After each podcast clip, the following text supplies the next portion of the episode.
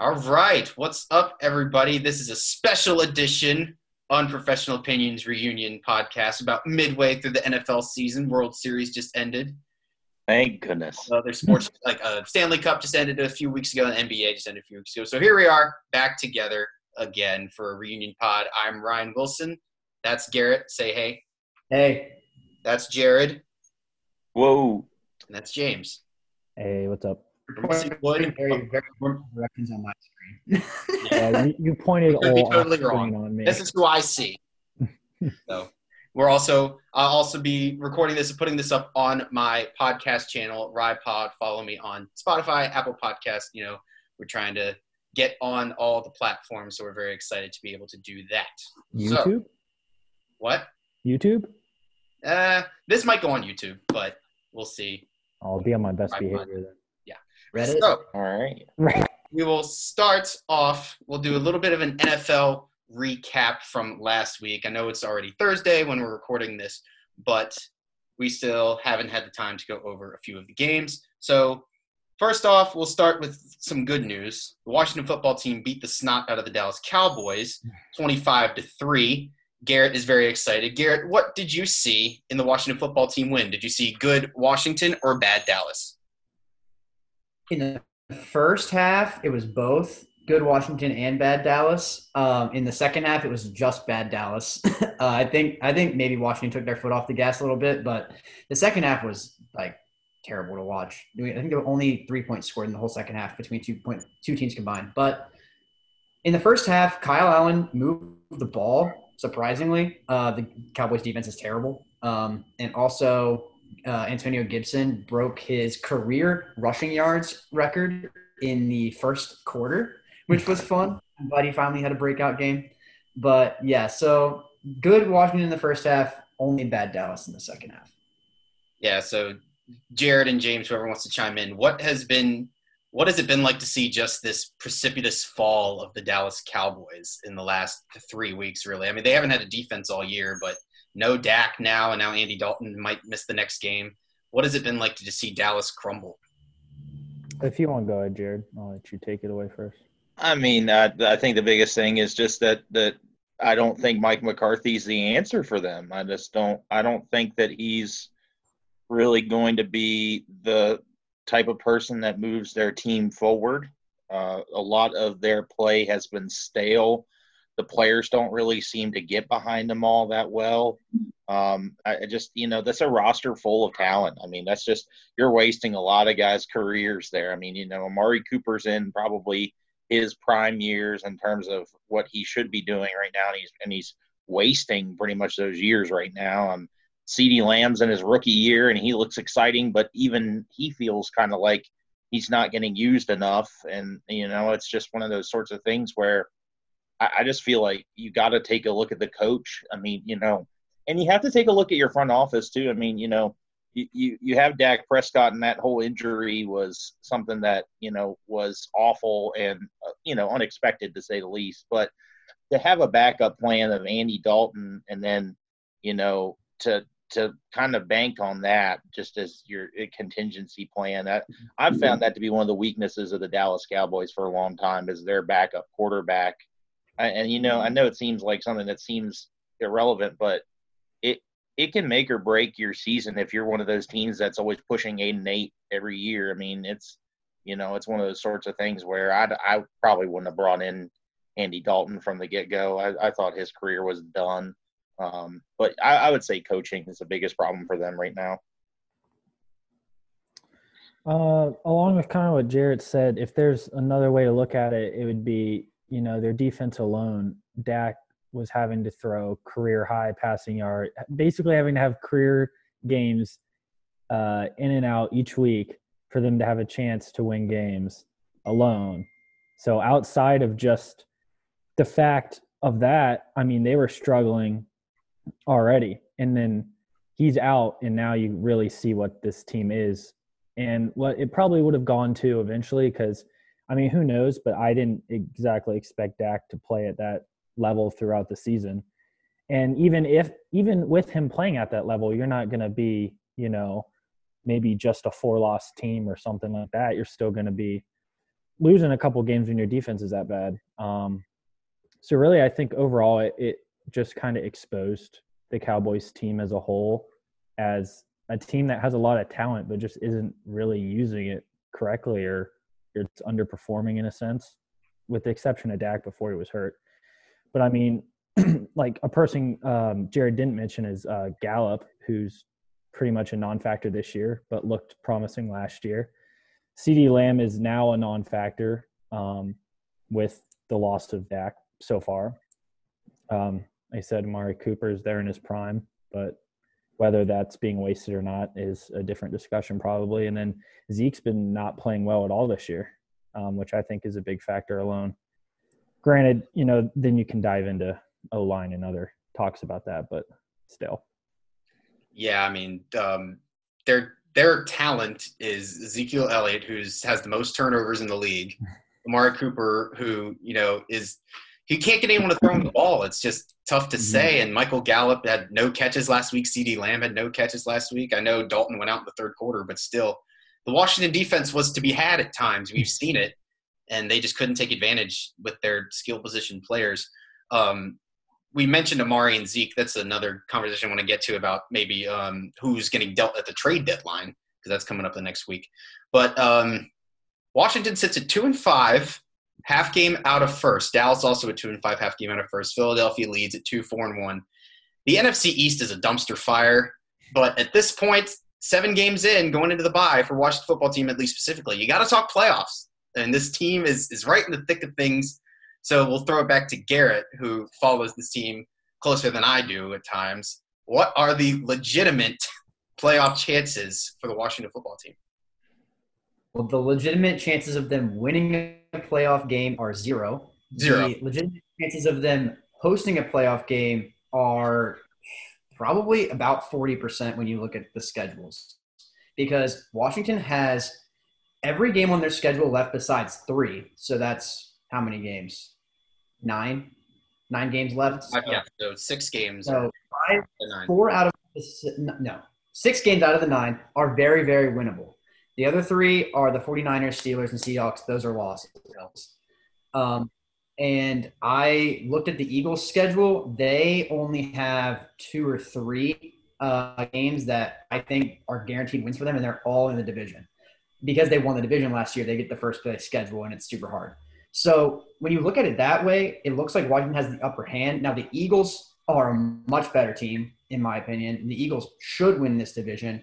However, barely beating the Giants last week on Thursday Night Football um, is a concern for me eh, about how good their team actually is. So um, it's going to be an interesting last nine weeks of the season. I'll say that as we probably lose definitely over half of the games left probably two thirds of the games left and still remain in a divisional race uh, that'll come down to the first team to six wins. Jared, who wins the NFC East and how many games do they win? Hmm. the fact that this is like the, the, the realistic number could be six just disgusting to me. Like it's absolutely disgusting. Like my falcons team is so bad but they could even get six wins this year. They'd be a game out if they were in the nfc east. Yeah i mean that's yep. just uh oh just don't i um six, i think six wins or seven wins gets the division which i don't even th- i think six is the pretty solid number I think I think the Eagles end up getting it barely. Um, I I actually I've said this a few times, and I think that Thursday night game is a proof of it. I think this Giants team is getting better. Um, I think this Giants team is actually improving themselves quite a bit. Um, they they need defensive help really badly. Um, their corners are absolute garbage. Um, but in terms of their play, it's been getting better. Daniel Jones is getting better. I mean, I know he turned into the meme the other night, but that play was really well done. Like that, like a read option they in totally fooled him. And it's NFL is so hard to do. Yeah, like it, it's so much harder to do in the NFL than it is in college. So the fact that they were able to pull that off was amazing. And and you know, I think they're taking strides to get better. Um, but I, so I actually think they end up third in the division, um, or maybe even pushing second by the time this is all said and done. James, same question.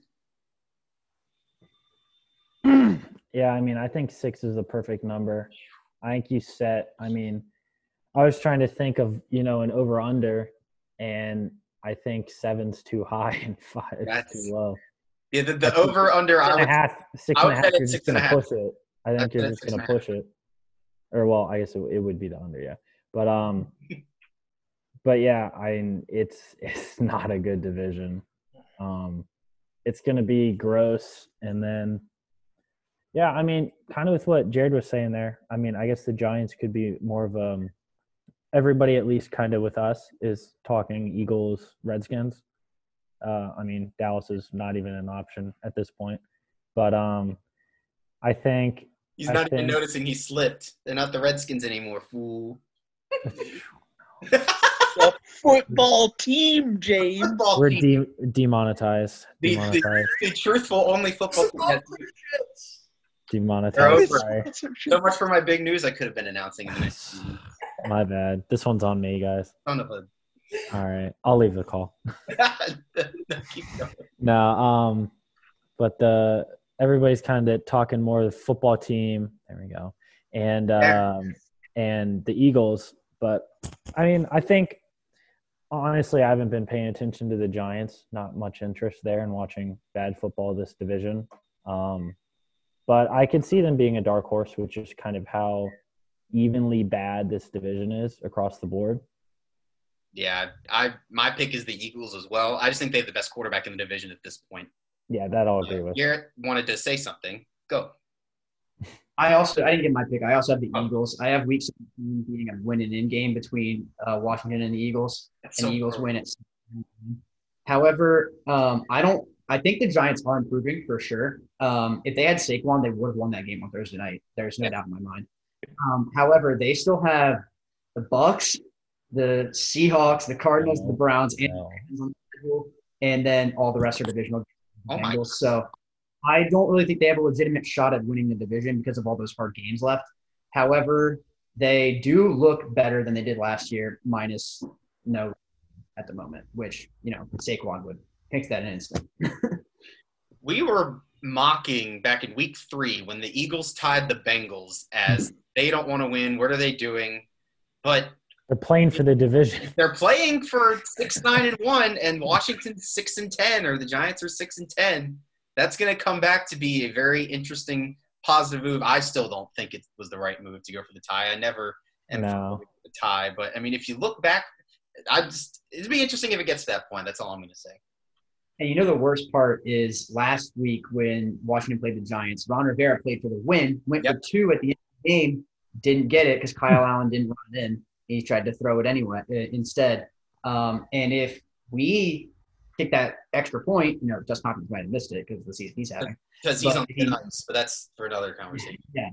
uh, if he made the extra point, we tied a game, not scoring in overtime. Worst case, you know, well, we could have lost in overtime. But if we tie the game, net, then the tie for the Eagles isn't winning the division in Week 17. So, especially starting the division, uh, what are we two and one in division now? Two and one. Um, another game against the Cowboys that we should win because the Cowboys are are a train wreck, and then another against the Eagles, another against the Giants. Um, we were, we would have the tiebreaker at the moment. So that's Over backbreaker. over over under on uh four and a half wins for the Giants. the Giants Yeah, for the season. They're one and six Four and right now. Tricky lines. go under. So four. I'll bet the over. I'll bet the over just for fun.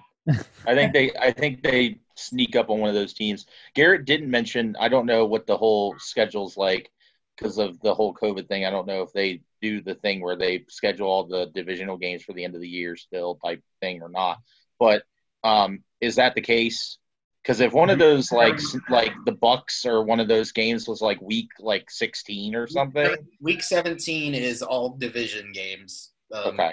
No, the Giants play the Ravens. Ravens. 16. So Okay. Now that could be. I mean, that depends on how the Ravens season's going at I that think point. I think if the Or G three hmm. baby. the Cardinals, I'm not sold on yet, but they might be fighting for the division. The Bengals are to be had. The Bengals have no defense, and No pro. they, and they could beat the Eagles. I jeez, do you I know mean, they could beat. You said the Bucks too, right? Dead now. this Monday? Yeah, Oh, I mean that. That's. No, I man. Don't know. Uh, I don't That's- know, but I don't That's know. a spicy meatball right there. The I, I just, are I, I would, good, I would. They cover. They cover. Take They're take the double- home They're double digit Home home dog. Home dog. Home dog, baby. home dogs. We'll get to those in Home our pick dogs. and see which Home home dogs. dogs he likes this. to the money. Um, anything? Uh, we don't have to go over Todd Gurley accidentally scoring a touchdown because just that Oops. adds to Jared's misery. But they're trying to lose anyway, right, Jared? Look, hey, he had done it successfully many times with the Rams. Like if you go back and watch old Rams highlights, there are at least four or five highlights that I found of him stopping at the one and doing it correctly. So I just it, it just didn't it it was just a matter of chance.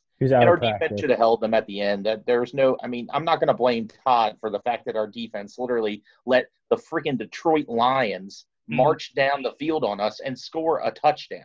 Like that's just not I'm not gonna blame Todd Gurley for that. So Score update: Falcons are actually leading three nothing over the Panthers right now. Young Ho! Yeah. he he made it. Oh, dude, he made a 20 yard field goal. You couldn't go for it. You're on the two yard line. All right. And, Fantasy points, baby. and Todd Gurley's good at scoring those touchdowns. Let's go True. Koo. What a any beast. other? Oh, James, the Patriots are dead. Um, Yeah, they, no. they suck. They're Um, really bad, dude. lost 33 to Oh, six. What has it been like for you as a Pats fan to see this fall from grace in the last two weeks? Oh man. Well, you know, it was a weird start to the Start to the season because you came in like, all right, no Brady, whatever. We'll see. We'll see what happens here. You got Cam Newton, so okay, well he's been good, but then has not been very good since his um, injury, and then he he didn't play after he got hurt. He played like what three weeks last year Okay, two the first two games, and then they the shut first two games. Okay, yeah. And then you're just you're not sure. You know he he's been injured, hasn't played well when he's been there, but he's like what four four years removed from his MVP season. It was 2015. Yeah, Fifth. this is the his fifth season coming in since he won the MVP. Okay. Um. Yeah. So coming in, obviously, I was more confident in him than um, Stidham, which is Studham? Studham, yeah, Studham. Um, and then he, it was like kind of trying to feel it out, and then he had an insane game against the Seahawks. Granted, their defense isn't anything to parade in the streets about, Oh, but um, still, 444 yards is impressive against any team. Um, and then you know compare that to his performance uh, on Sunday, and you got about polar opposites there. And then whether he was, I mean, he was benched, but whether it was It like was there's this- no there's no point in playing him for it was out of reach at that point. yeah. But I mean, it it's been odd. It, it- I didn't really know what to expect coming in with Belichick. It's always like, okay, somehow I'll find a way to win like six to eight games. But I'm more a lower end on that kind of right now with how they've been playing right now. They just it talking with one of my friends who's a a big Patriots fan, um, more knowledgeable than me, uh, Jimmy, um, and he he says that it it shows more of how valuable Brady was to the Patriots now that he's gone, and this is mostly the same team, and it's this bad without him on it, give or take, but like, um. I mean, specifically on offense, the drop off. I mean, the offense wasn't insane last year, but it wasn't like this. And I mean, he also talked about how, um, like, this is really showing that um, Edelman isn't anybody to preach about either. Uh, just Yeah. dropping passes left and right. Looks like he should be on the Eagles.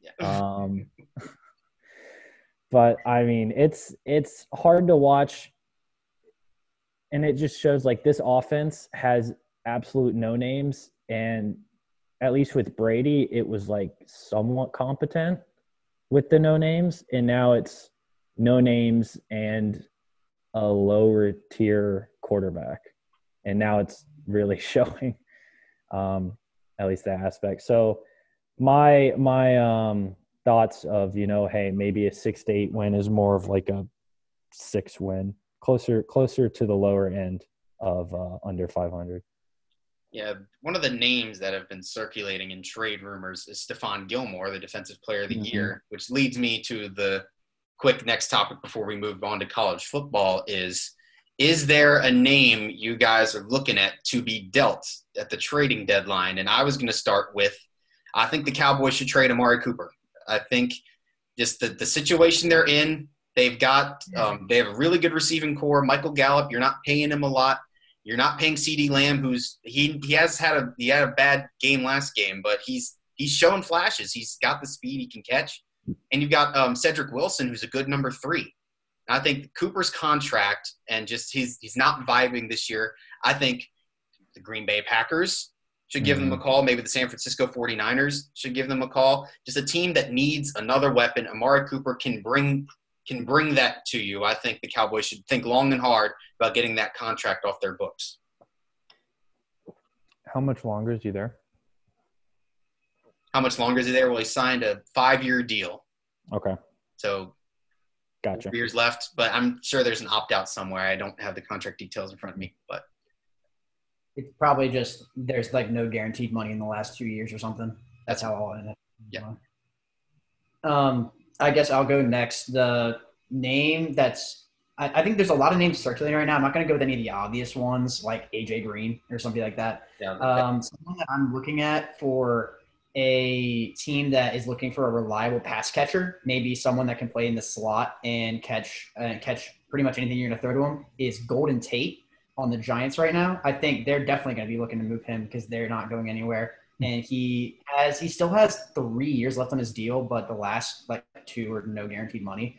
And for a team like the Saints, uh, that's really missing uh, a reliable weapon right now, especially with Michael Thomas still out. I think he could be a great uh, addition for them to have someone that's always going to catch that ball um, and then can play inside of Michael Thomas as well. And I also think the Packers would be a good fit for Golden Tate as well. Jared, do you have a name you're looking at? I mean, here's the thing for me. Like a lot of people keep throwing around that the Falcons are going to keep trading, like that, that they're going to just start clearing house. But we don't have a GM right now to do that. Like I think people underestimate the the fact that if you don't have a GM to do that, it's not going to happen just all of a sudden. Like I just nobody's getting traded from the from the Falcons till the end of the year. I just don't think anyone from our team is getting traded. They're saying Julio and Matt and all these different names. And to start the game tonight, Matt Ryan had like two good passes to Julio Jones. He already has like 50 yards receiving. Like it's just the, the the problem with this team is their defense, and I just wish people would realize that. Like the problem with this team is they had a defensive minded coach who did absolutely nothing on defense built nothing on defense, and now here we are. Like that's the problem with this team. They tried to take on the Seattle Seahawks approach that you could take no namers and turn them into studs. You can't take no namers and turn them into studs. You still have to have good players. I Like would consider the Seahawks had no namers. It's Kam Yeah. Chancellor, you know. Sure. Well, uh, you got to remember, Kam, Kam Chancellor at the time when he was drafted and in his early years, Ryan was not necessarily the most prolific. well, people needed to watch him in college like we did. Well, I that that's for a different conversation. Dude's, But dude's a I think the Oh. biggest name, ironically enough, is someone that I've talked about being a trade partner with the Falcons. And that's actually J.J. Watt. Mm. Um, I think that J.J. Watt is getting kind of older in terms of his play. I think he's getting kind of a little rusty in his play. The Texans are one of the worst run franchises right now. Like, I think that they, if you want to talk about clearing house, they gotta like, get. that's the team that needs to just unload any sort of previous money and just move on. And I and JJ Watt has been a great asset for them for many years, but I think at some point they have to realize that JJ Watt is not changing their defense overnight like he used to. He's just not the same dude he was a couple years ago. So that would be the name. I think JJ Watt to a team like the Bills, who is in a win now mode, would be so filthy. Oh my gosh. Or or JJ going back to, you know, play up near Wisconsin. I mean, you have him go play at Green Bay again. That'd be filthy mm-hmm. too. Just one of those teams that needs a pass rusher that is willing to take on his money. I think would be an interesting sort of thing. Uh, Everybody keeps talking receivers, and I, I definitely think there could be a big old receiver carousel, but there's a lot of these receivers that I don't really know if we're going to see a whole lot of movement. I mean, Dez Bryant just got signed to a practice squad the other day. Like, teams are willing to go out and sign dudes that even haven't played for years. Like, I don't know how much there's going to be this fluid market of receiver. I don't think AJ Green gets a sixth round pick at this point. Like he's he's been hurt too much. Like I guess I think Amari Cooper could get you a. I think he could get you a two or a three. I honestly do. The contract is what's holding it up, but you see the production with Amari where where he's been. I mean, I think he can net you more than AJ Green could. So, uh, so James, is there a name that you had in mind that you could see get dealt at the deadline? All right, so Jared stole mine. I did a little quick, quick little research there.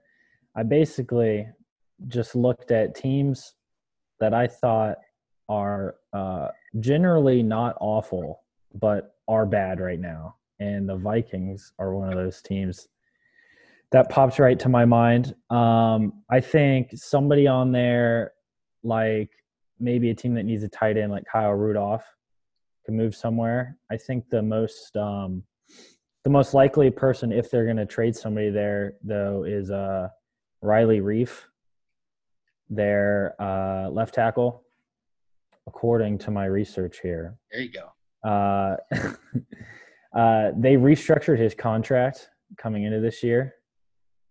So it makes it a little bit more team friendly if they're trading him away right now for whoever he goes on to. Um, and I mean, there's plenty of teams that need um, need some help on the on the line there. Well, there- So Yeah. Yeah. So I'm sure there's somebody somebody that would take him for for the right p- price for the Vikings. So I, I would look for him to get moved probably. Yeah, the Vikings are one of those teams that like they don't want to admit that they're rebuilding, but they are. I mean, Yeah. if you look at the defense, they lost. I mean, Everson Griffen just got traded again. He hasn't played well for the Cowboys, but he was a big cog for them. They lost. Mhm. They lost. Um, Danielle Hunter hasn't played all year, and And they just traded uh what's his Ngakoue. They just traded away Yeah. Ngakoue to the the Ravens. Ravens. They traded Diggs, who was unhappy there anyway. But like, Yeah. the Vikings and the Texans and they that, that have big money quarterbacks. They need they need to get their mind around their rebuilding, and I think this will be the off season they do that. All right, enough NFL. Let's go back to the college level. Go back to Uh, so let's try and be happy first. no. Maryland opened their season and lost by 40. Okay, that's good. Yes.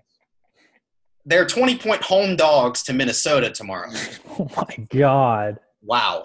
That's awful. If Let's you just, want to know this- how let's, bad let's just quickly do a crap on Maryland session because I know how much you guys want to get out of your system. if you want to know how bad your team is, it's that you're a 20 point home dog to an unranked team. Yeah. uh, my main question for Maryland fans out there is, you know, you got Moxley. Like, do you want to be a playoff contender? Do you want to beat Ohio State and and, and Michigan and Clemson if you ever? Come on.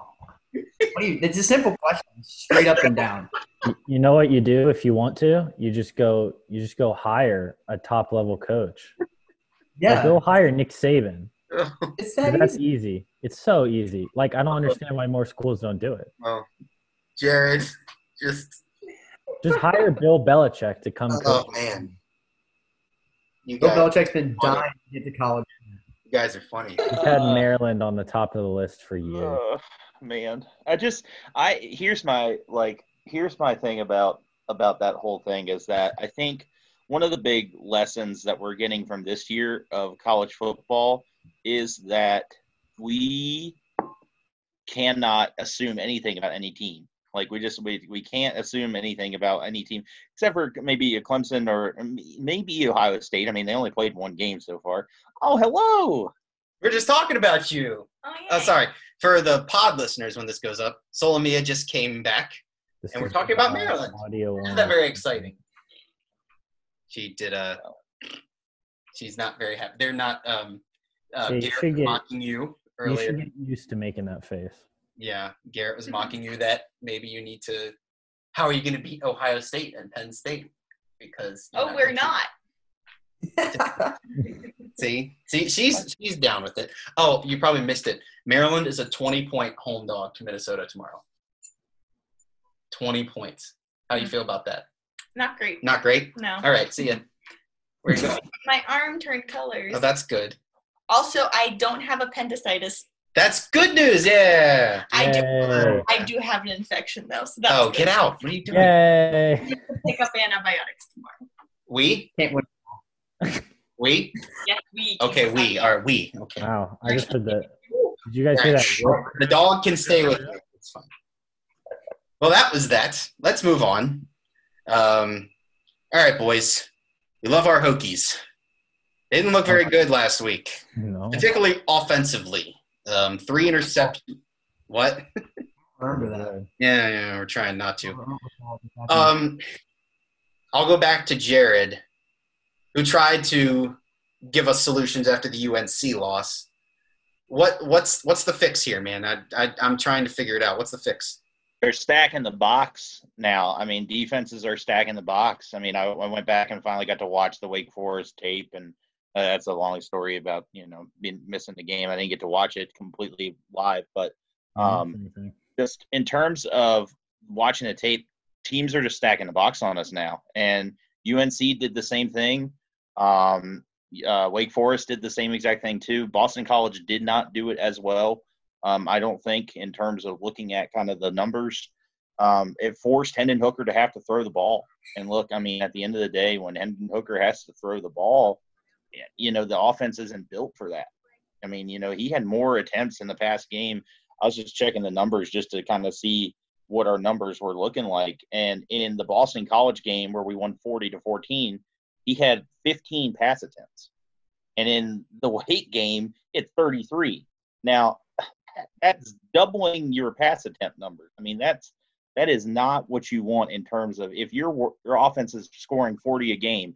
And I, you all have to. I'm. This is digging deep into your memory banks here. But on our picks, when I sent in my little note sheet, I said it's not going to be as high scoring as you think because you know a, a logic be damned right i remember i remember very specifically typing that on there and i knew it because wake is one of those teams that plays to whatever your strength is they're going to take that away 100% and they'll say beat us the other way.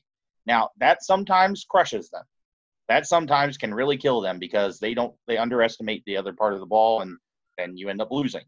So but they forced hendon to throw. Hendon had to throw 33 pass attempts. He wasn't very good. And the other big thing that's underrated here is that raheem blackshear ended up sharing carries with khalil herbert. That Like- can't be it. That can't be it. and I Raheem Blackshear is a weapon, but I think he is best used in kind of what we have been doing with Tre Turner and with Tayvion Robinson last year, which was to move him across the formation, set him up at, at wide receiver, move him across formation, and give the threat of him going sideways because that's where he's really the best. And Khalil Herbert's the best going downhill. And there were packages where I had seen both players in the game at the same time, I think in some of our games. And I think that would be best to Mhm. get Blackshear moving sideways so that they have to respect that and then go downhill with Khalil Herbert on the other side.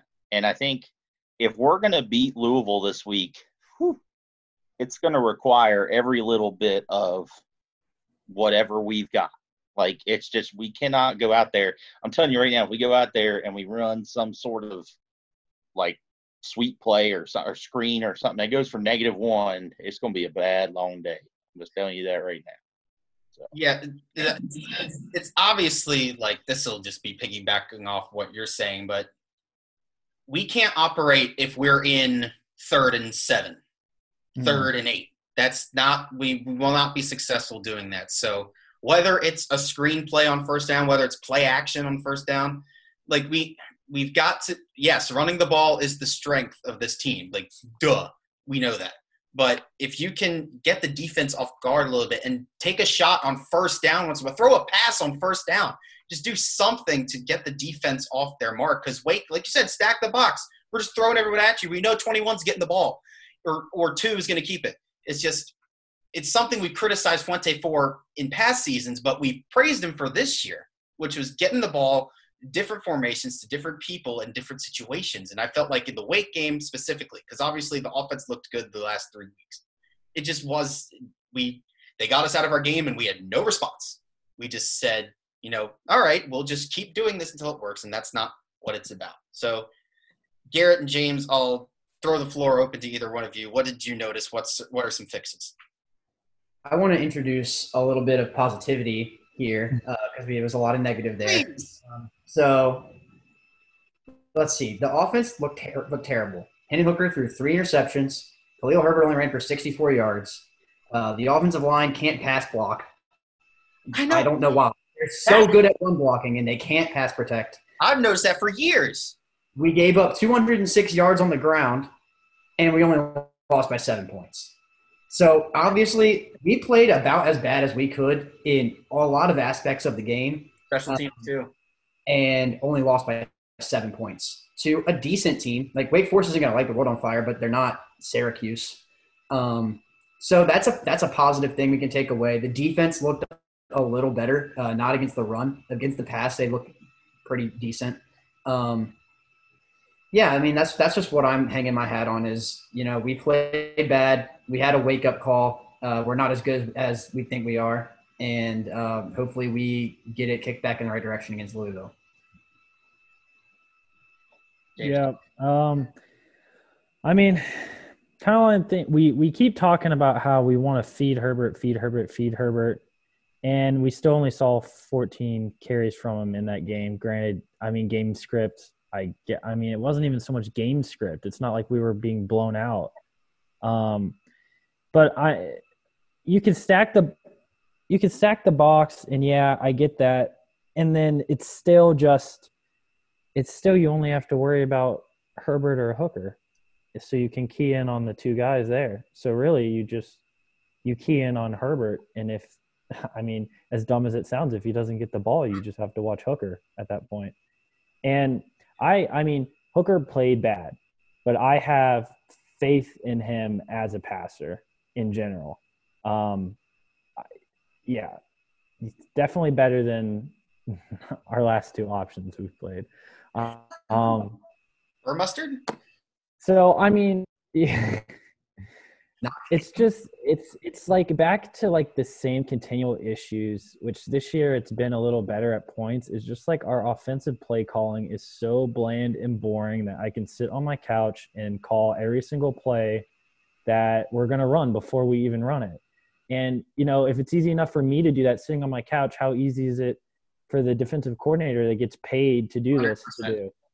It's it's so frustrating as a fan that watches this team to sit here and just be like, you know, bet they're gonna run a jet sweep. Boom, they run a jet sweep and get stopped for a loss of two yards. Or here comes a screen pass and they get maybe to the line of scrimmage. It's just like I want to see some creativity with the play calling and you know, it's not like as depressing when the team's doing well offensively and then you have a game like Wake Forest where it's just like, oh, yep, this is what I somewhat usually feel like with our offensive play calling. Um, kind of the the Herbert um, Blackshear conversation. I was talking with um, uh, one of my girlfriend's family members who's a big tech fan, and we were kind of talking about how personally what we would want to see is have Blackshear just line up in the slot and have him in the slot and then obviously Herbert in the backfield for a set. And then you can just let him run like you were saying, those side to side routes and run sideways. Um because I, I want I, I want to see him more involved in the offense. And I think having him out there in the slot would drag some people out, especially if you give him the ball a couple of times. And then, you know, obviously a little less people in there. You have a guy keying in on Blackshear is going to open up a little bit more room for either Hooker or uh, Herbert to have some more space. Um, So yeah, I don't know. It's just like every few weeks there seems to be a reminder game of what frustrates all of us about this team year in and year out, and Wake was just that game. I agree. I mean, and you look. I think we can at least we can all agree. I don't know if we're too into this VT. If we're into those fans that are like, we are like one of the top 15 programs. We are a more talented team than Wake Forest. Yeah. Yes, Would you say we have more talented players? Jared's thinking about it. in all, I would say yes for sure. Okay. Three star. Well, we turned we turned the ball over three times. That won't work. And we had 112 yards in penalties. So Yeah. Yeah, that killed us. That games. killed us way more than anything else. I don't think we had been penalized that much in previous Mm-mm, games. I no. mean, I I I can't even remember of us getting any sort of calls in the previous games. And the bad thing is, and I hate to say it, but we watched those previous games, and I, I have to say there were plenty of times on some runs where I was like, man, they probably should have called a hold on us there. yeah, they, And we, we never got those called. And I think, I mean, you know, the coaches do this, and it, it's a right thing for a coach to do. But I bet you uh, any money that Dave Clawson, right? He's he's still the Wake Forest dude, right? yeah. Dave Clawson. Okay. he's not the I bet you Dave Clawson went up to the rep before the game and said, "Hey, when Sure. they do those outside runs, you watch for the jersey tug." And I guarantee you, they at least got that once or twice. I mean, it's just one of those sorts of things where I just, I don't know. I, I worry about that. And and to say one more thing, just because I, I really want to about offensive play calling.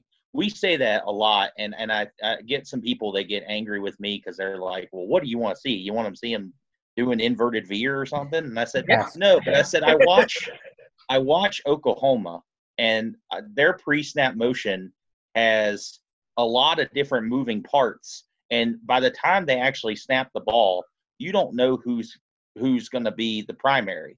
Like that's the way that Oklahoma's offense works. And I said, now Oklahoma's not even doing that great this year, but their offense is still that sort of talent. And I said, that's what people want in terms of Virginia Tech. If you're getting all of these weapons and you're seeing that there's talent all over the place to do those sorts of things, make make the move to do that. You know, I just that's my big kind of thing moving forward. But We got some Um, Yeah, I was about huge to say. breaking news just now. And it was it was going to go into the next topic I wanted to get to. Trevor Lawrence tested positive for COVID nineteen. Um, wow, that is. I that will is say huge I watched the Miami game when they had their backup in, and that obviously it's Clemson, but that guy absolutely no effort flicked the ball across his body 50 yards like no problem. Oh my god. oh, Um, that's right. I remember that kid. He's that five star kid they got. Yeah. that- well, it, it's they're Clemson. saying- They they Yeah, grew on Clemson. trees down there. Well, I know, but I'm saying I was trying to remember who it was. It's that one with the weird long last name. Mhm. So I mean, Yeah. obviously we've seen with like Nick Saban and you know these people that it's not going to be a big deal. Like let's I don't want to hope that he's not he's not going to be out for you know a month like the Wisconsin quarterback is because the Big Ten rules. But I wanted to get to the Trevor Lawrence conversation because there was a comment he made earlier this week about I think he was asked about you know what are you about the draft you know because he's obviously the number one pick he's number one on everybody's board and he does have a year left of eligibility at Clemson if he wants to take it but he said um, you know, you never know. I was had my mind set on going forward, but you know, things change. You never know. That's obviously keeping his options open, but I want to have the conversation here. I don't know if we're all going to agree, but I'll state my opinion first. I think there's no chance he goes back to Clemson. With there's so many reasons, and I don't care if it is the Jets that have the first overall pick. I think he would love to play for the Jets. You're in the New York market, and I think Trevor Lawrence is that competitive of a guy. He'd want to turn them around like Baker Mayfield with the Browns. He took that. Like, yeah, I wanted to go to Cleveland. I wanted to turn around the Browns. And look, I mean, we rag on the Browns a lot, but they've won 18. You know, they're like 18 and 19 in Baker's starts when they were four and 45 before then. So, you know, I, I think Trevor Lawrence could take that as a challenge. I think there is zero percent chance he goes back to Clemson next year. I wouldn't say zero. I'd say it's low, but I wouldn't put it at zero. He's he's done if he goes back to Clemson. You're I don't care if it's the Jets at all. I mean, you're giving up so much money if you do that. You're giving up a year of making first first overall picks make like eight million, But- and then not including the signing bonus. Um, the signing bonus is like sixty five million dollars. uh, And he's going to get some endorsement immediately too. Yeah, exactly. You're just forfeiting that to just not play for the Jets. It, it makes no sense. The Jets are going to have a new, entirely new uh, coaching staff too, um, and they're going to spend big in free agency probably to try to get some weapons in there because they have a ton of cap room. Um, so it, I just don't see the argument of just because it's the Jets Oh and they're 0 16 and nobody ever succeeds on the Jets. Who cares? He's Trevor Lawrence. He can succeed anywhere. And what are the Jets going to do in this offseason that would improve them enough to, like, if that's your biggest worry, what are they going to do that's going to improve them enough to not be in the running for the first pick next season? Exactly. Because of the like, well, before Jared before Jared jumps in, like if the Jets have the number one over pick and Trevor's like, I'm not going there, you know, f you, I'm staying They're here. still going to be all Okay, if if the Jets win five games next year, they have a bunch of Seattle's picks that they can trade away to get the number one pick and take him again. Jared, go ahead. Sorry for cutting you off. It's easy. The answer is zero percent because he's not going to the Jets. Hmm. Hmm. I think the Jets trade out of that number one pick. Hmm. Really? I think the Jets trade out of that number one pick. Uh, right now, with their team and how many holes they've got, if I were the Jets, and I've seen the Jets over the last decade and a half with the choices they've made in the draft, I would not be surprised in the slightest if they say Sam Darnold is our guy. We would rather have two first rounders and go from there. Now, everybody's shaking their head. That's We're shaking our head because we're sane people. Okay? The Jets are not sane. They are not a sane franchise. They have know. made some of the worst decisions in terms of the draft in recent years.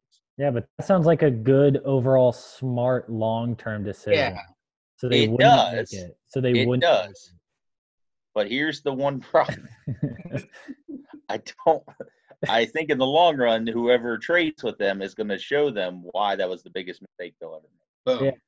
Okay. okay. So I think mean, I can whoever I think whoever trades with them now again at the end of the day this is all just imaginary anyway we're acting like this is going to be the real thing that happens but I'm saying at the end of the day if a team was smart they would throw all their draft capital I'll tell you a team that's perfect for it right now if I'm the Jacksonville Jaguars right I'm throwing my draft capital to get them because you're talking about the chance to you know and and they came out and found out that Minshew's been playing hurt and I just I just don't think that Minshew's going to be their guy. I just they they Yeah, He's not the guy. he, they tried real hard to embrace him. And let me He's tell you so this: if. Miami Dolphins were so easy to move on from Ryan Fitzpatrick onto Tua Tagovailoa, just so all of a sudden, then the Jacksonville Jaguars are going to have to be ready to move on from Gardner Minshew. Just Yeah. gonna have to. Um, the, Jared touched on it, but if you're the Jets and you have the number one pick and you really think Sam Darnold's the guy, you could get three firsts and three seconds for that pick if it's Trevor Lawrence, at least, maybe a player or two. You know, I, I think that's what you could net in a Trevor Lawrence trade. But let's flip that then. The Jets get the number one overall pick. You can't keep Sam Darnold. What You're gonna What get is this- less. what is his market? Uh, If you're Yeah, talking about There is none. If I don't think there's none. I think like we we have this conversation Garrett and I did with the Dwayne Haskins stuff. D- Darnold has played a lot better than Haskins has. In they have different sample sizes. Mhm.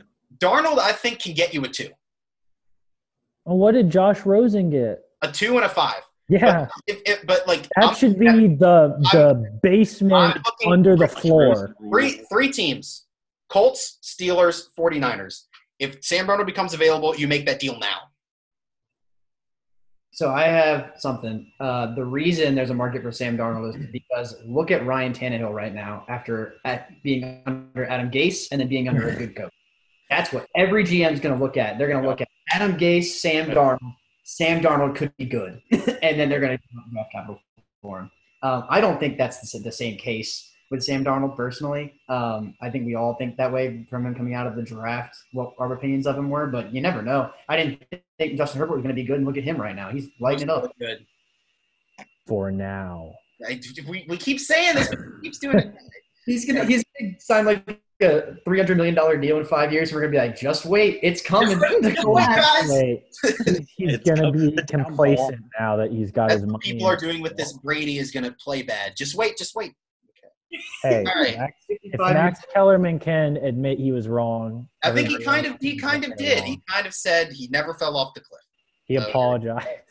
All right, That right, let's, funny video. Let's let's move on. Let's do some picks. Let's start in college football. Um, trying to get my picks up here. We'll Hmm. pick a couple of these. We we we say we set aside a few games every week that we all pick, and it's a fun little thing. Um, let's shoot. It was fun. LSU Auburn. I, it's, I know it's an unranked teams matchup, but I think LSU. ooh, who did I pick? I don't even remember now. LSU's at Auburn. It's an unranked matchup. LSU uh, home dog, by the way. Jared Auburn is, which is interesting to me, and that is why I picked Auburn. I picked Auburn. I picked Bo Nix because Bo Nix can't lose. So, guys, who who do I you? don't know about that anymore. I he those don't those don't count, James. Sorry, sorry, my bad. Who wins, LSU or Auburn? Who are you throwing it to? Anyone. All right, I'll go. Um, We're- So- we'll, we'll figure out order for this when we do the NFL picks because we're doing all this. So I'll I'll do mine. Then how about Garrett, Jared, James? There we go. Cool. James last name I cared. Um, so, so uh, this game's hard for me because uh, one, I actually root for LSU as my second favorite team. I have since I was little. Um, and two, Bo Nix can't lose is like my favorite meme. So um, Me? yeah, it's hard. It's hard for me. Uh, yeah, sorry, it's not a meme. He's actually never lost in his whole life. Yeah. You look Thank you. um, but I th- I picked LSU in our picks, but I actually think it's going to be a really close game. Uh, the reason I picked LSU is because their defense is terrible. However, Bo Nix, while he can't lose, has looked very not good um, Very shaky. so far. So, and Myles Brennan has been really good for LSU. Uh, their offense is definitely not the problem uh, in uh, where is it, Baton Rouge. Yeah. So, yeah, But Tom, LSU get Give me the Tigers. oh, you son of a. Well, you're right. Got Garrett's 'em. right, guys. Tigers. I are won. I did it. Okay. Uh, no, I, I'll just pick home dog. Home dog is fun. I- I'm gonna take home dog as well on this one. Boom. I think it's a good game though. you suck, Garrett. Boom, boom. All right, two more. One, one more, and then we'll pick the VT game. Had more luster before Penn State lost to Indiana last week, but Ohio State plays Penn State. This would have been the whiteout game if there were fans. I don't know if there's any fans in Happy Valley. Ohio State wins, but I'm telling you guys, it's a 12 point spread. It's going to be closer than that. Penn State, um, they were looking ahead to this game, obviously, a road game before you come home to play Ohio State. They were looking at this game. They're going to come out prepared. I would not be surprised if Penn State leads at halftime, but Ohio State comes out and wins the game. Yeah, so um, they Penn State lost to Indiana last week. Um, Indiana is not a bad football team. That's not a bad loss for them. It's it's a bad loss for their standards, but Indiana is one of those scrappy teams this year that's gonna make some upsets. Um, I picked Rutgers to beat them this week. That's kind of a joke, but also go Scarlet Knights. Um, but I, I think Ohio State wins this game, but Penn State is to be mad off that loss because they think it's worse than it actually is, and they're going to come out fighting, and they probably lose um, at the last second. Uh, in my opinion, Justin Fields brings him down the field, and he doesn't throw a pick this time like he did Ah. in, in last year.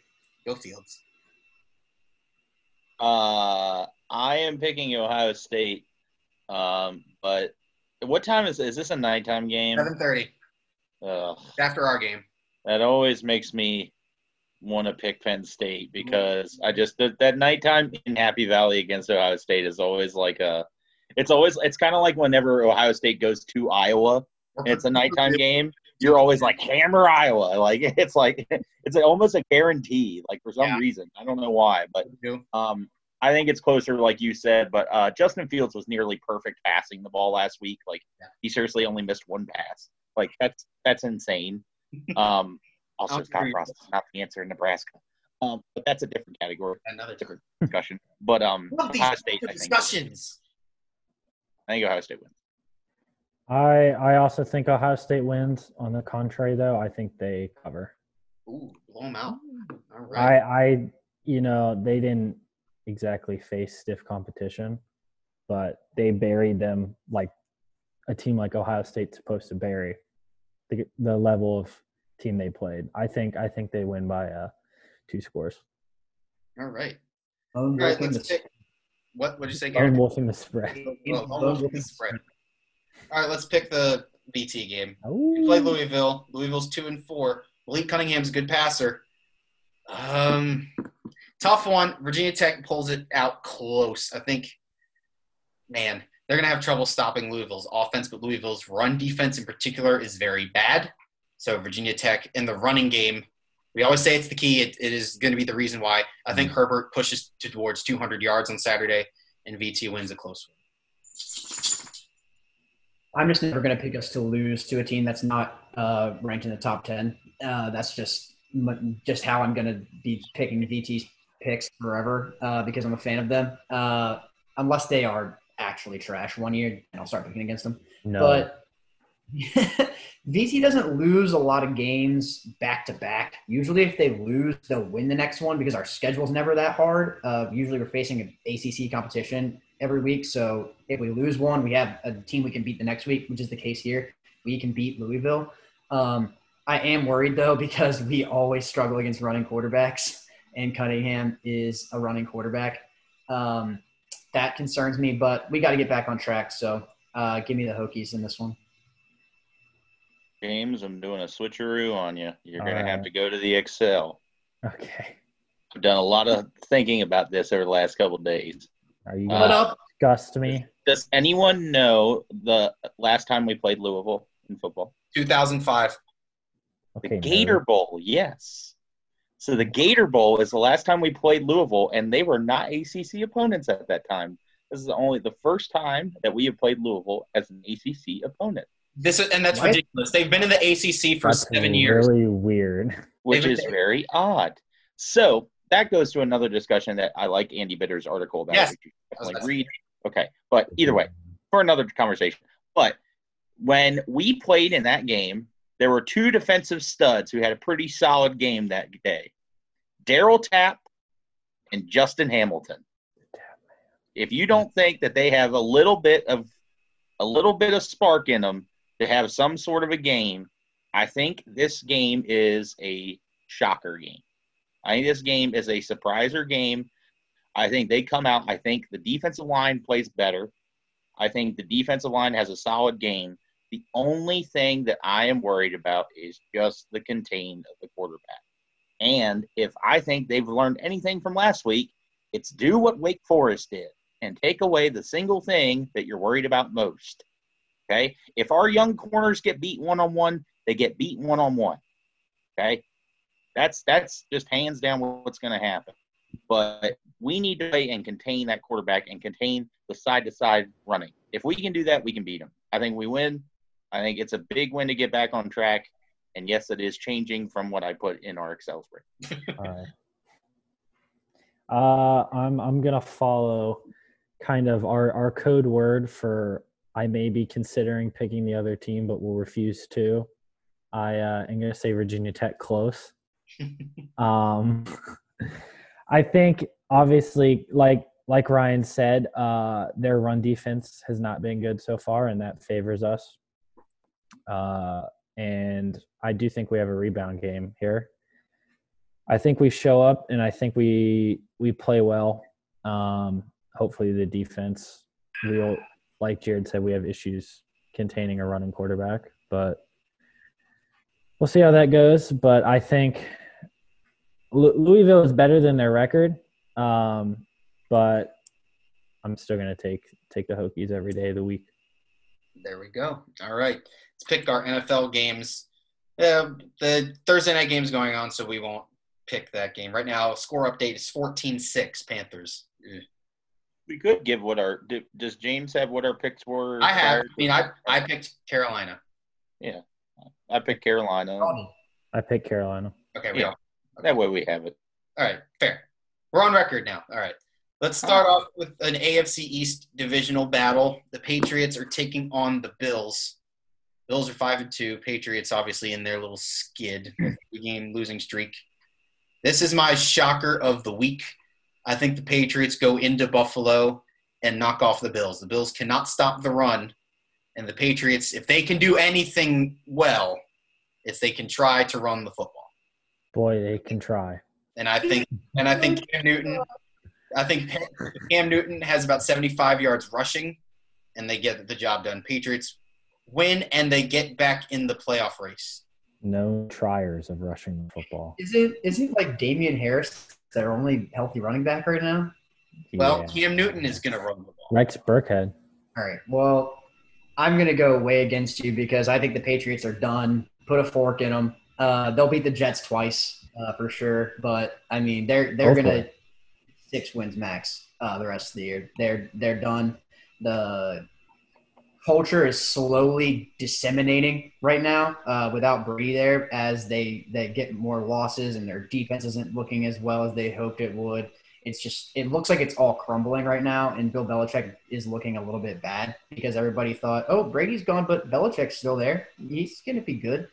Uh, it doesn't look good, even with Belichick still there. But yeah, Patriots are done. Put a fork in them. Give me the Bills. Josh Allen's MVP campaign is on pause right now. It's coming back this week. Before Jared goes, I will say if the Patriots lose this one, then they're done. Officially. Fork. Which is why I'm picking them. Two words. Jarrett Stidham.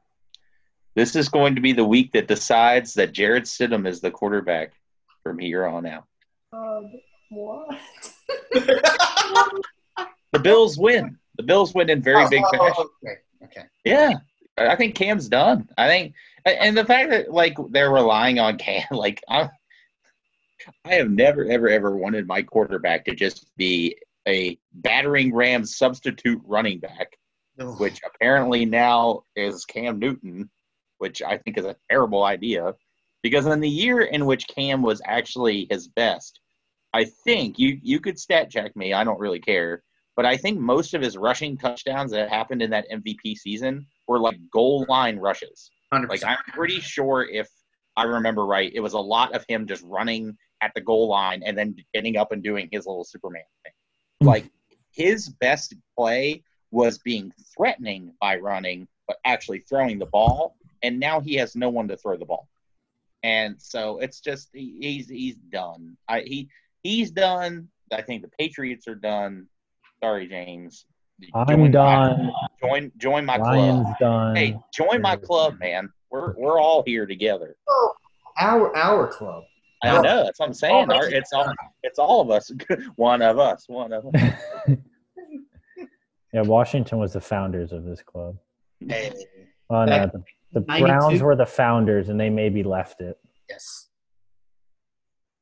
James, who are you picking? Um, yeah, I mean, I gotta go with the Bills here. I, I like, I, I feel like the Patriots are due to win a game. Maybe I'm just used to them winning games. Um, How does it feel? doesn't feel great.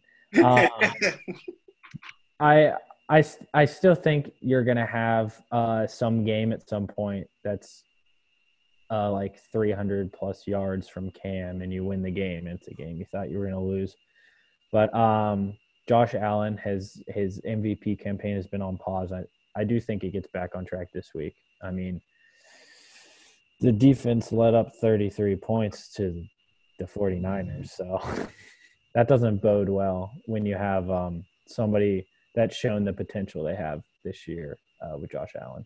So I'm gonna take the Bills. All right. Titans at Bengals. Titans coming off their nearly comeback win over the Steelers. They're could be a sleepy spot here, but I'll take the Titans. In they haven't. I think they're. Are they what I've heard that they're winless against the spread this year or something like that? It's, it's a very weird stat. Hmm. But They have not I. I think they stay winless against the spread. I think this is like a 28-24 game. I think the Titans pull it out because Joe Burrow is going to have some success. The Titans defense is very bad. This uh, was this was a hard game for me. I almost picked the Bengals. I am going with the Titans though because I don't think the Bengals can stop Derrick Henry uh, if they lined up 22 players on the field and tried to stop it. I still don't think they could. Um, and the Bengals uh, do cover this spread because they are the reverse Seahawks this year, whereas the Seahawks will win every close game, but the Bengals lose every game close. They lose by like four points every week. I don't know how they keep doing it. Uh, they did it again last week, like Donovan Peoples Jones scoring with 12 seconds left on They're the clock or something. magical tank without trying. They're they're tanking. They're so used to being Uh, bad. but give me give me the Titans and uh, the Bengals to cover. Fun fact about that is actually how much of a good turnaround a lot of those teams end up having the next year when they end up being the ones that lose by such close margins. You look at teams like the Packers in the past, they've been one of those teams that have done that. The Rams are another one that comes to mind that have often done that too. So if the freaking Bengals could get an O line to protect that guy in the future, I think they could be a really solid team. Um, I'm taking the Titans, and I, as a Derrick Henry owner, I just I I just have to expect him to, to absolutely destroy them. Like they just, I think he's going to have a good day. Think Joe Burrow actually has a solid day, but I think he used a lot of what he had last week to try to take that game. So I, I wouldn't be shocked if this game isn't necessarily as pretty for him. Uh, I really want to pick the Bengals, uh, but I can't. I, I I don't think they have enough to beat. I don't think their defense is good enough to stop Derrick Henry. I think they can compete uh, on offense in terms of throwing the ball easily. But um, I'm going to go to the Titans. All right. Um, let's go to the other Ohio game. The Raiders at the Browns. Raiders coming off their really demolishing loss against Tom Brady and the Bucs. The game was close It until was still early, but then it, five minute span. yeah. they scored where the the bucs scored then they scored on a turnover and then i think they forced like a three and out and scored again on the on the next possession Glad Solomon is not in here to um, mock this pick, but I'm going to take the Raiders in this one. I know it's a long trip, but I think the I think Henry Ruggs is made for this game. I think they hit a couple. One's a 70 yard touchdown or something, and then one's another one to get them into range. I think that is the, the Cleveland secondary and their linebacking core specifically is their weakness defensively. Still don't think they're going to have Nick Chubb out.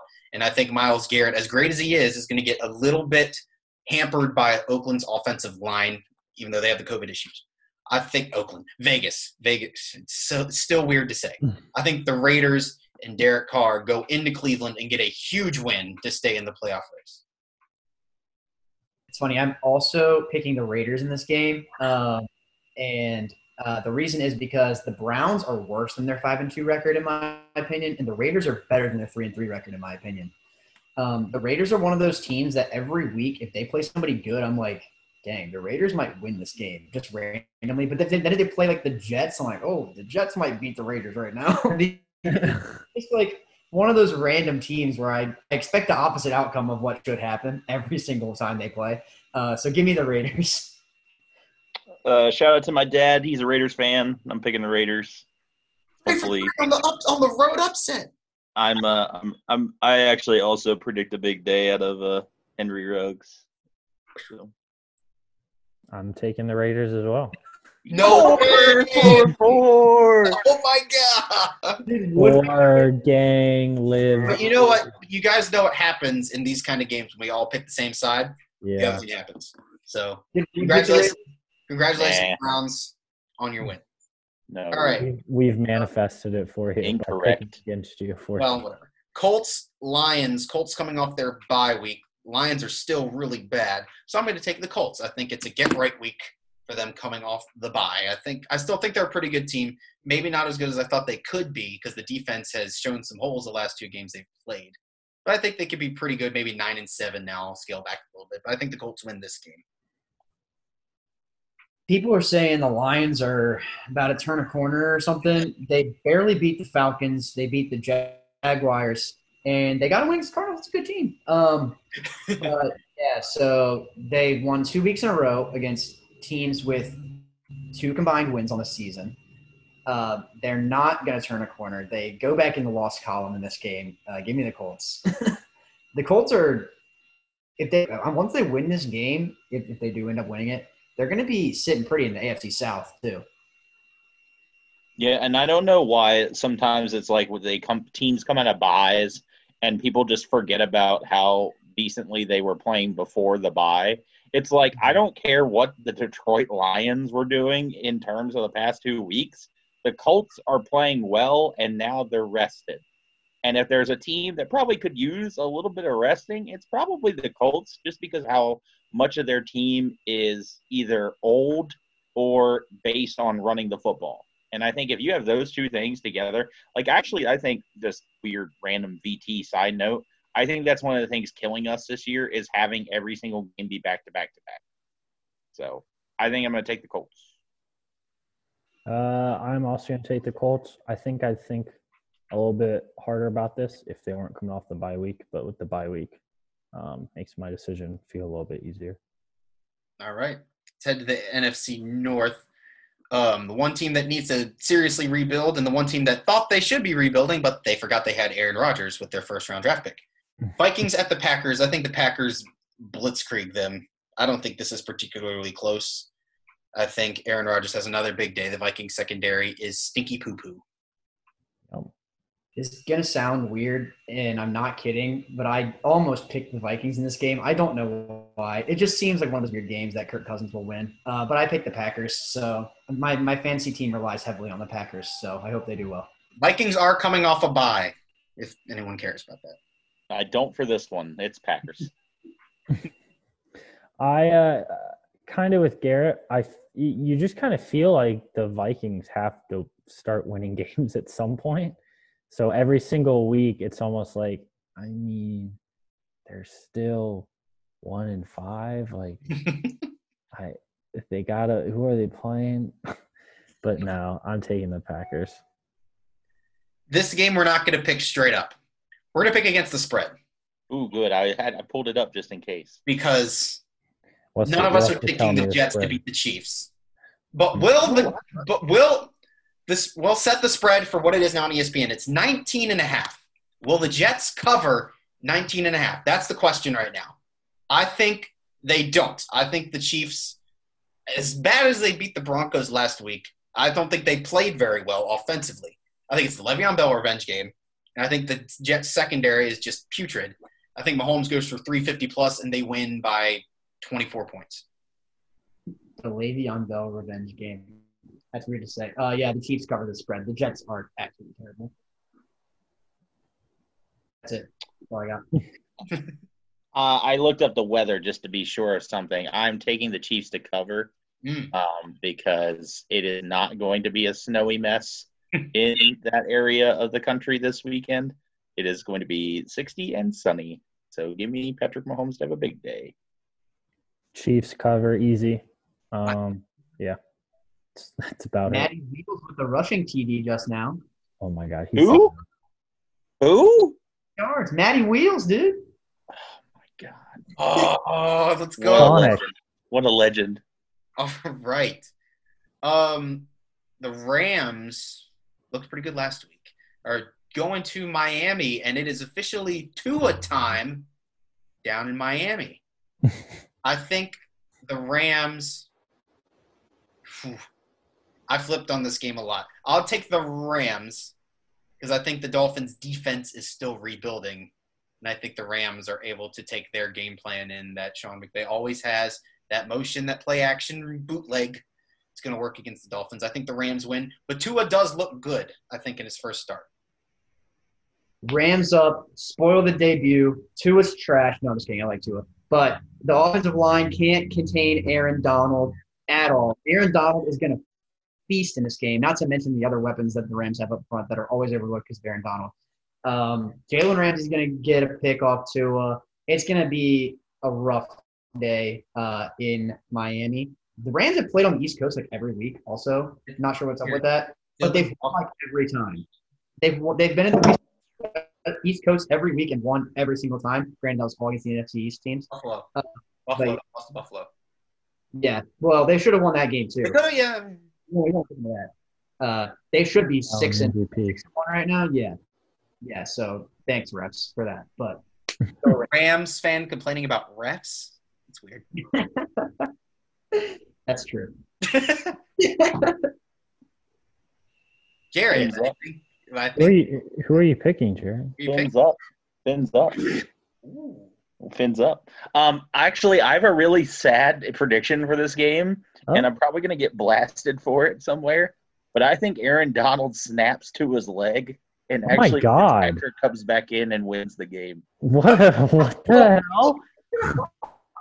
Is there a prop bet for that? Jeez. What are the I think that's. Plus 450.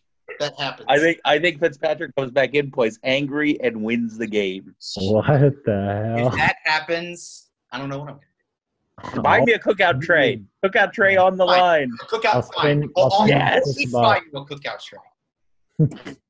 Jeez. I'm in for the cookout. When we go to Blacksburg in a few weeks. Fins up. And Uh, Specifically, Aaron Donald. Yeah.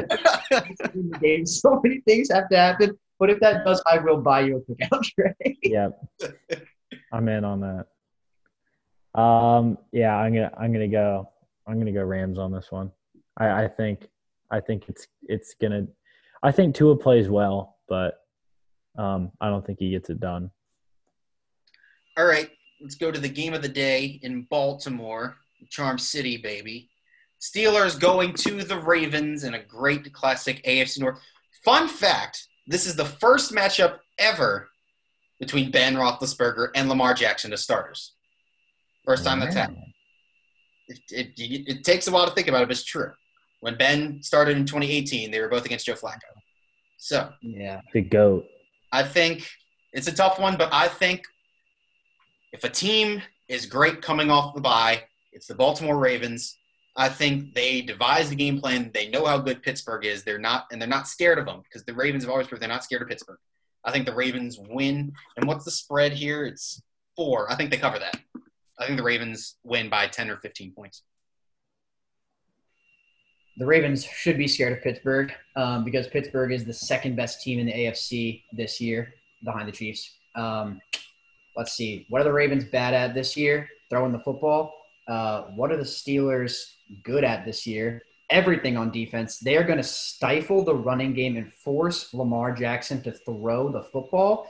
And um, I don't know who he's going to be throwing it to because nobody can get open on their team, and Mark Andrews can't catch. Um, so that's going to be a problem. I think the Steelers win big in this game. Uh, not big like like 45 or whatever. It's going to be big in the terms of like 27-17. Like doesn't really feel close, but it doesn't look that big at the end. Um, if there's a team that I like other than the Falcons, it's the Ravens. I've been a been a kind of a sleepy Ravens fan for a while. Um, shout out to my boy Sean Markland. He is a big Ravens fan. Um, in terms of this game, I I just want the Ravens to win. I don't really have any stats to like say otherwise. I just want the Ravens to win. I can't stand the thought of the Steelers being the best team in the, like in the, like near the AFC. Like even you could make the argument if they beat the Ravens that they may be better than the Chiefs in some regards. Like I don't want to make that conversation happen. So go Ravens and go Chuck Clark. Um, yeah, I think kind of somewhat similar, except for with good teams, with the Colts and the Jags. With the Colts coming off the bye, I'm going to take the Ravens because they're coming off the bye. I think I'd, I'd I would think about it harder if they if they weren't coming off the bye, but I, I think I think it's going to be a tight a tight game throughout. All right. Uh, for I'm I'm lone wolfing the only undefeated team in the NFL right now. Yeah, I'm That's not. I I don't think the Steelers are. They've won some close games. Some besides the Browns game, which is a, a smackdown. Some of these games have been close. So I don't know. I think it gets them this week. And like we're not saying Pittsburgh's not a good team if they lose this week. They're I think the Ravens. I think the Ravens have them in the spot they want. That's all I'm saying. Yeah. All right. Chargers at Broncos. Herbert's on fire, and Denver's terrible. I'll go to the Chargers. I don't know how it's only three and a half. Personally, like I get it's it's on it's in Denver um, elevation or whatever. That just means Herbert's going to throw the ball farther. Uh, give me the Chargers. It's huge. Uh, is Tyrod back? Um, Healthy? I don't. I don't know. I think he. I I think I saw something. Yeah, he was a full participant. I think he plays.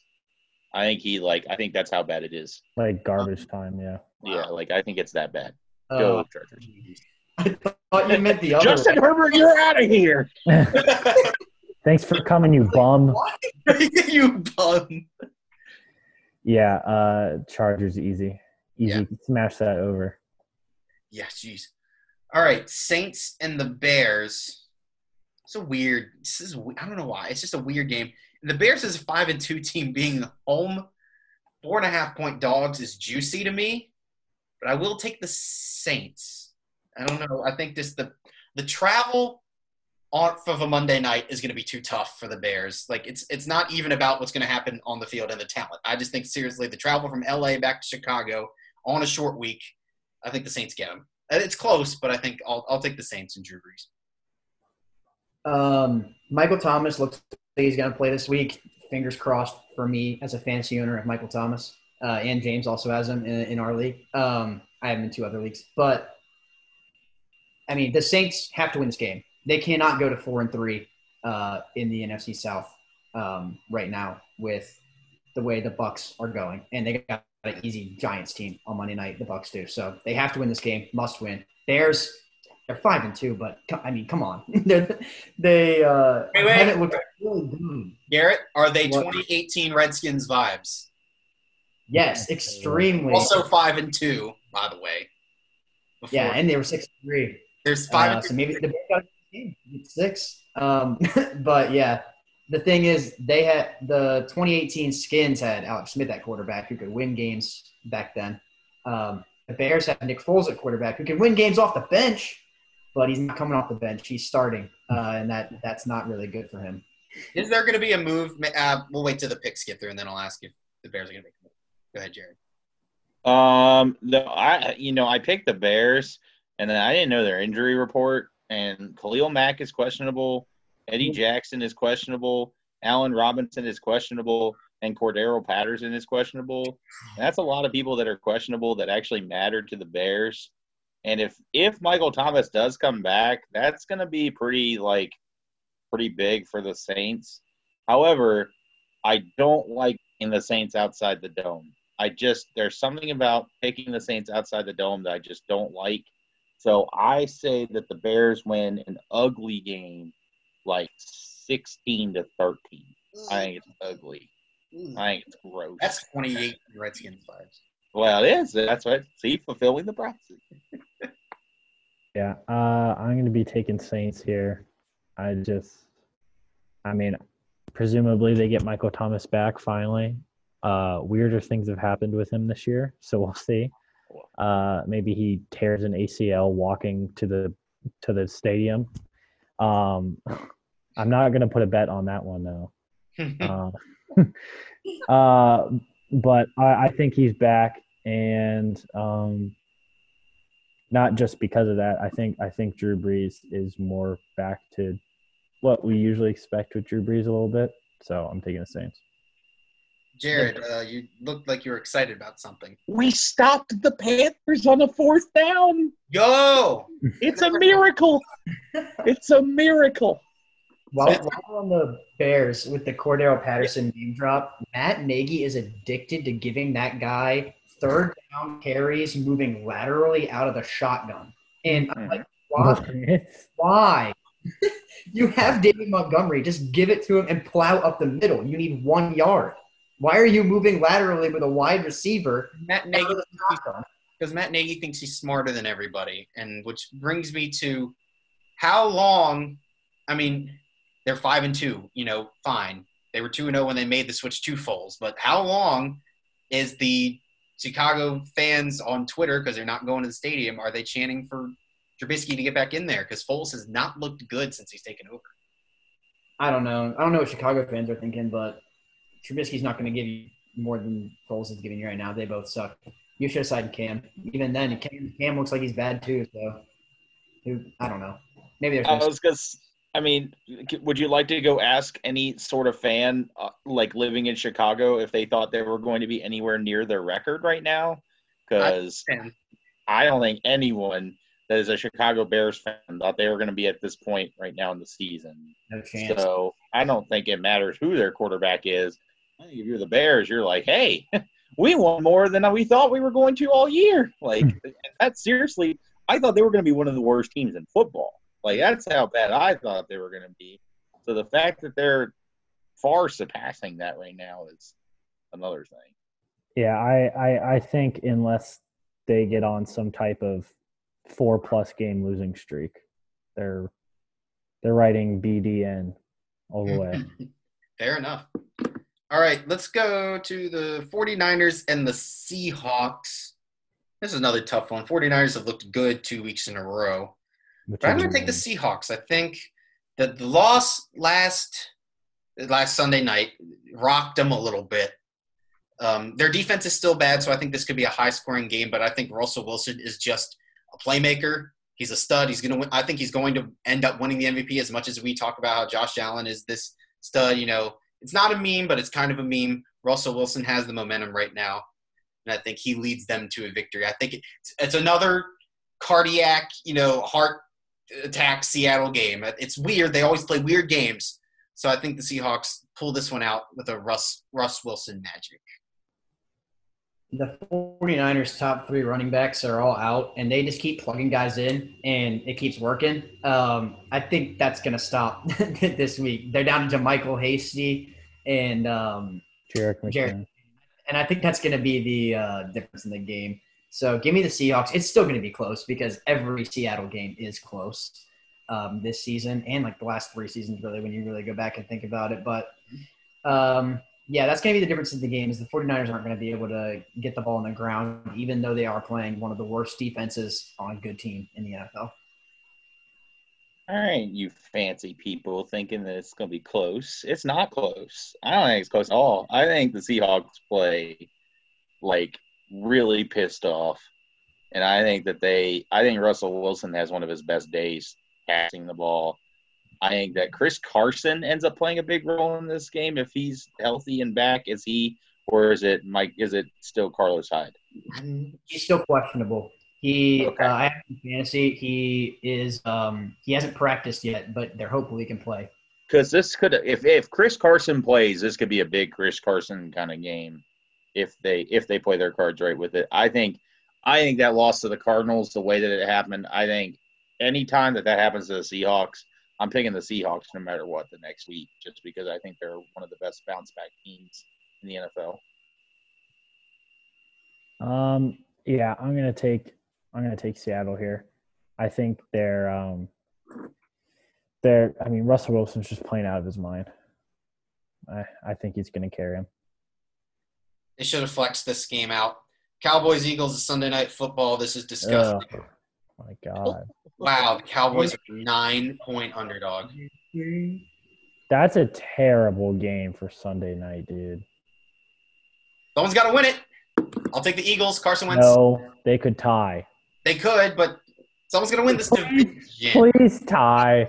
That That would be be the so most good. East thing ever. Uh, the on an Eagles- awful Sunday night if- game. Just if have the tie. Eagles if the Eagles lose to Ben DiNucci, we all need to just we need to stop tripping on LSD because that's what this division feels like. and have it be like a seven to seven tie too, where both Um, touchdowns are in the first quarter. The Eagles are going to win by 17 points at least. If Eagles lose to Ben DiNucci, I am going to the nearest casino and putting every dollar I have on Washington to win the NFC East because you can't lose to Ben DiNucci and think you're making the playoffs. All right. ben DiNucci goat. Yeah. So I'm gonna take. I think it's closer than nine though because why not NFC East Sunday Night Football? I mean, they almost lost to the Giants, um, and the Giants were up. I thought the Giants had it wrapped up. They were up like 11 with like five minutes left and lost the game. Um, so I think I, I I would put money on the Cowboys to cover that spread. I don't know why. It's just what I feel. FCS fans everywhere rejoice because you get to watch the North Dakota Bison quarterback go up against the James Madison Dukes quarterback Good. in an epic showdown on Sunday night football. We would never have met Garrett. I know you're thinking about it. Uh, Carson Wentz was No. in college too long. No, have there ever been two FCS quarterbacks to face each other in in a oh, Sunday I'm Night Football? sure. Romo. in a Sunday night football though. oh, on Sunday. Yeah, night. in, in Sunday Night Football. Okay, This so might be the Joe first Flacco would have to be Yeah. one of them. Yeah. Wait, no, Miami of Ohio is uh, of Jimmy is G, FBS. That's FBS. Jimmy G, Joe Flacco, Wentz. I'm trying to think. Ben DiNucci. Come on, don't leave him out. Don't disrespect my man. That's Don't the you only disrespect FCS quarterbacks I can think of that are currently like in the NFL that I've been watching. I just that, Wrong, that bro. is an interesting stat. I actually seriously did want to at one point as a joke make this a tie and like make that my prediction for this game. I've thought about But- doing that for a few games. But then Jalen Reagor's coming back, and I think that I think that actually it'll be a pretty good game for the Eagles. A little bit of, of a hey, they're they're a little better than we think kind of thing. Yeah. So I think they win. I don't even think it's that the Eagles are that much better than we think. I just think the Cowboys are so awfully bad that I mean they've quit. it's they've it's- quit. it's We- so bad. I mean, like w- Washington is bad, and they got They're bad. absolutely destroyed. They they are That, that every week. They are terrible. Washington is awful. Crazy they to me. put that whooping on Dallas. That was insane. So I, I, they may not win a game the rest of the year. I, they're so bad. You mentioned the Cowboys quitting, and I know we're going along here already, but the when Jon Bostic hit Andy Dalton in the head, Cheap shot, dirty play. 30 should have been suspended, isn't getting suspended for some reason. He'll be 30 sued uh, when the when Washington's off their bye. But nobody on the Cowboys came and like tried to fight Jon Bostic or was like, "Hey, get away from our dude!" Like, like why are you hitting him like that? That was so dirty. They all just stood around. Like, if that happened to Kyle Allen, Brandon Scherff and Morgan Moses would have grabbed the nearest guy they saw and murdered them, just Yeah. straight up. Like, it Chase wouldn't even- Young would have came on the field and killed somebody. Yeah, and and the like Washington's bad. Like they they don't have any more wins than Dallas does, and they still would have done that because you don't hit the quarterback like that. yeah. You don't hit anybody like that, especially not the quarterback. And you know what that comes down? You know what that comes down to? That comes down to coaching. At the end of the day, I, I'll just keep harping on it. Of course, It's he's Jason. Garrett's fault, right? Cowboys fans. It is Unbelievable. they unbelievable. I mean, like Jason Garrett is eight and eight forever. The meme, you know, he they always suck. He wasn't the biggest problem in Dallas, and you know, it's it's because the owner is a crazy old man who thinks he can be the GM as well as the coach, and it's never going to work. It's it's never going to work as long as it's being run that way. Dallas, and you know what? We all relish in it. We love it. I don't feel bad for them one cent. I don't care. They deserve everything they're getting right now. The fans mostly, not Dak. We love Dak. But when, when, when do you think they put Jerry Jones out the pasture finally? He Do they ever? no, he's going to own the team till he dies. He's gonna die in his office. He is. Yeah. He's gonna get cryo. He's gonna cry. And- He's gonna cryogenically freeze himself and manage the team while frozen in the cryo chamber. And then when they finally develop like immortal technology, he's gonna come back and he's just gonna keep being the owner. Him and Ted Williams' head, dude. Yeah, he's gonna be one of those Futurama heads. All the presidents. All right, last game because we were going a little bit long there, but that's okay. We love relishing in the Cowboys' um, dysfunction. Buccaneers and the Giants. Yeah, you could. this has the potential. This has the potential to be a weird game. I don't think it gets weird. I think Brady and the Bucs are rolling. The first, the last game without Antonio Brown, and then they're going to hit their stride. Tampa wins this one. Tampa wins. Uh, I like the double digit home dog though. It just any time in the NFL, double digit home, you're laying twelve points. You got to take it. Um, don't, I wouldn't sprinkle any on the money line though. Nope. Leave that. Leave that to the to the weird weirdos. Yeah. Oh my gosh, is it really 12 points though? Well, Oh man, I think it's a 10 point game. I think that's probably what it. I think it's like 20 to 10. ooh. I think it's really bland. I think the Bucs win 20 to 10. It's not fun. Yeah, I think it's like before James goes. Sorry, I think it is like tied at halftime at like ten or like thirteen to ten or something, and then it's a second half game. Daniel Jones just can't move the ball. James, who you got? Yeah, I, I mean, I'm going with the Bucs. Uh, I, I think the Bucs are are turning the corner in the last couple weeks. I think. I mean, you got a a new experienced quarterback that came to an offense with a lot of talent and then had no preseason with them. So I think you're seeing it now as each week is going by, you're getting more and more rhythm and um, comfort with your weapons on offense. And kind of every week we've seen them seem to get consistently better. So I And think it's not, not much don't of an forget- issue against the Giants team. Don't forget, there's still one more weapon coming, and he might be the Yeah. best one. Yeah. I was about to say people are insanely saying like, brutal. oh, does he want to? You know, does he want to play? Antonio Brown is going to be fantastic. Like Yeah. last saw him on the field, he, there's no drop off. Like he is No. still super good, and he's gonna. I think he's gonna fit in with that offense totally right in the slot, and it's just it's gonna be an air show, baby. Especially with think so. Godwin getting Oh, hurt. Garrett. I mean, not Garrett. Jared wants to be the devil's advocate there. I, I don't think he, I don't I actually think that it could be a similar sort of situation to what drove him out of Pittsburgh. But I, I think that there's I think you've got two other solid weapons on that team. And while yes, I I don't know if I ever considered Antonio some people are calling Antonio Brown a burner, which I don't know where the heck they got like in terms of him being a burner. Like he's a route runner. Mhm. and so I don't I don't know I I'm you guys know me I, I'm one of those big prove it to me guys like if he proves it to me I'm not gonna be like ooh I'm like I'm not gonna stick with my opinion but like he needs to prove it to me first I'm not just gonna automatically say the minute that he steps on the field it's gonna be the greatest show on earth like I mean a lot of people said the same about when Odell went to the Browns sorry but it didn't work out the way that you thought it did there Chiefy so Mhm. think Baker's a little bit different than Tom Brady, but you know, May big if true. maybe but I, I don't I don't know if it's I I think this is more about the receiver than it is about the quarterback. fair point. Sorry, you can't just say greatest show, show on turf and not expect me to get all riled here. Come on, the Rams. all right. Well, on that note, this was a blast. I thought this was cool. Nice little last minute thing we decided to do. So that's pretty cool. Try and do more of these. I think It's a long pod anyway. They're gonna get the longest pod we've had. You've probably had. hours here, and my Buzzsprout hosting site only allows me certain hours per month. So we'll see how much I mm. can do. So No free ads. Thanks for tuning in, whether it's on YouTube or on Spotify or Apple Podcasts. Garrett's flashing the VT. Hopefully they win this week. Hopefully all your NFL picks cash in. We just made you some free money in the last 45 minutes, so You're take it to the bank. Responsibly. I didn't. I expect my check in the mail. All right. Peace out. All right.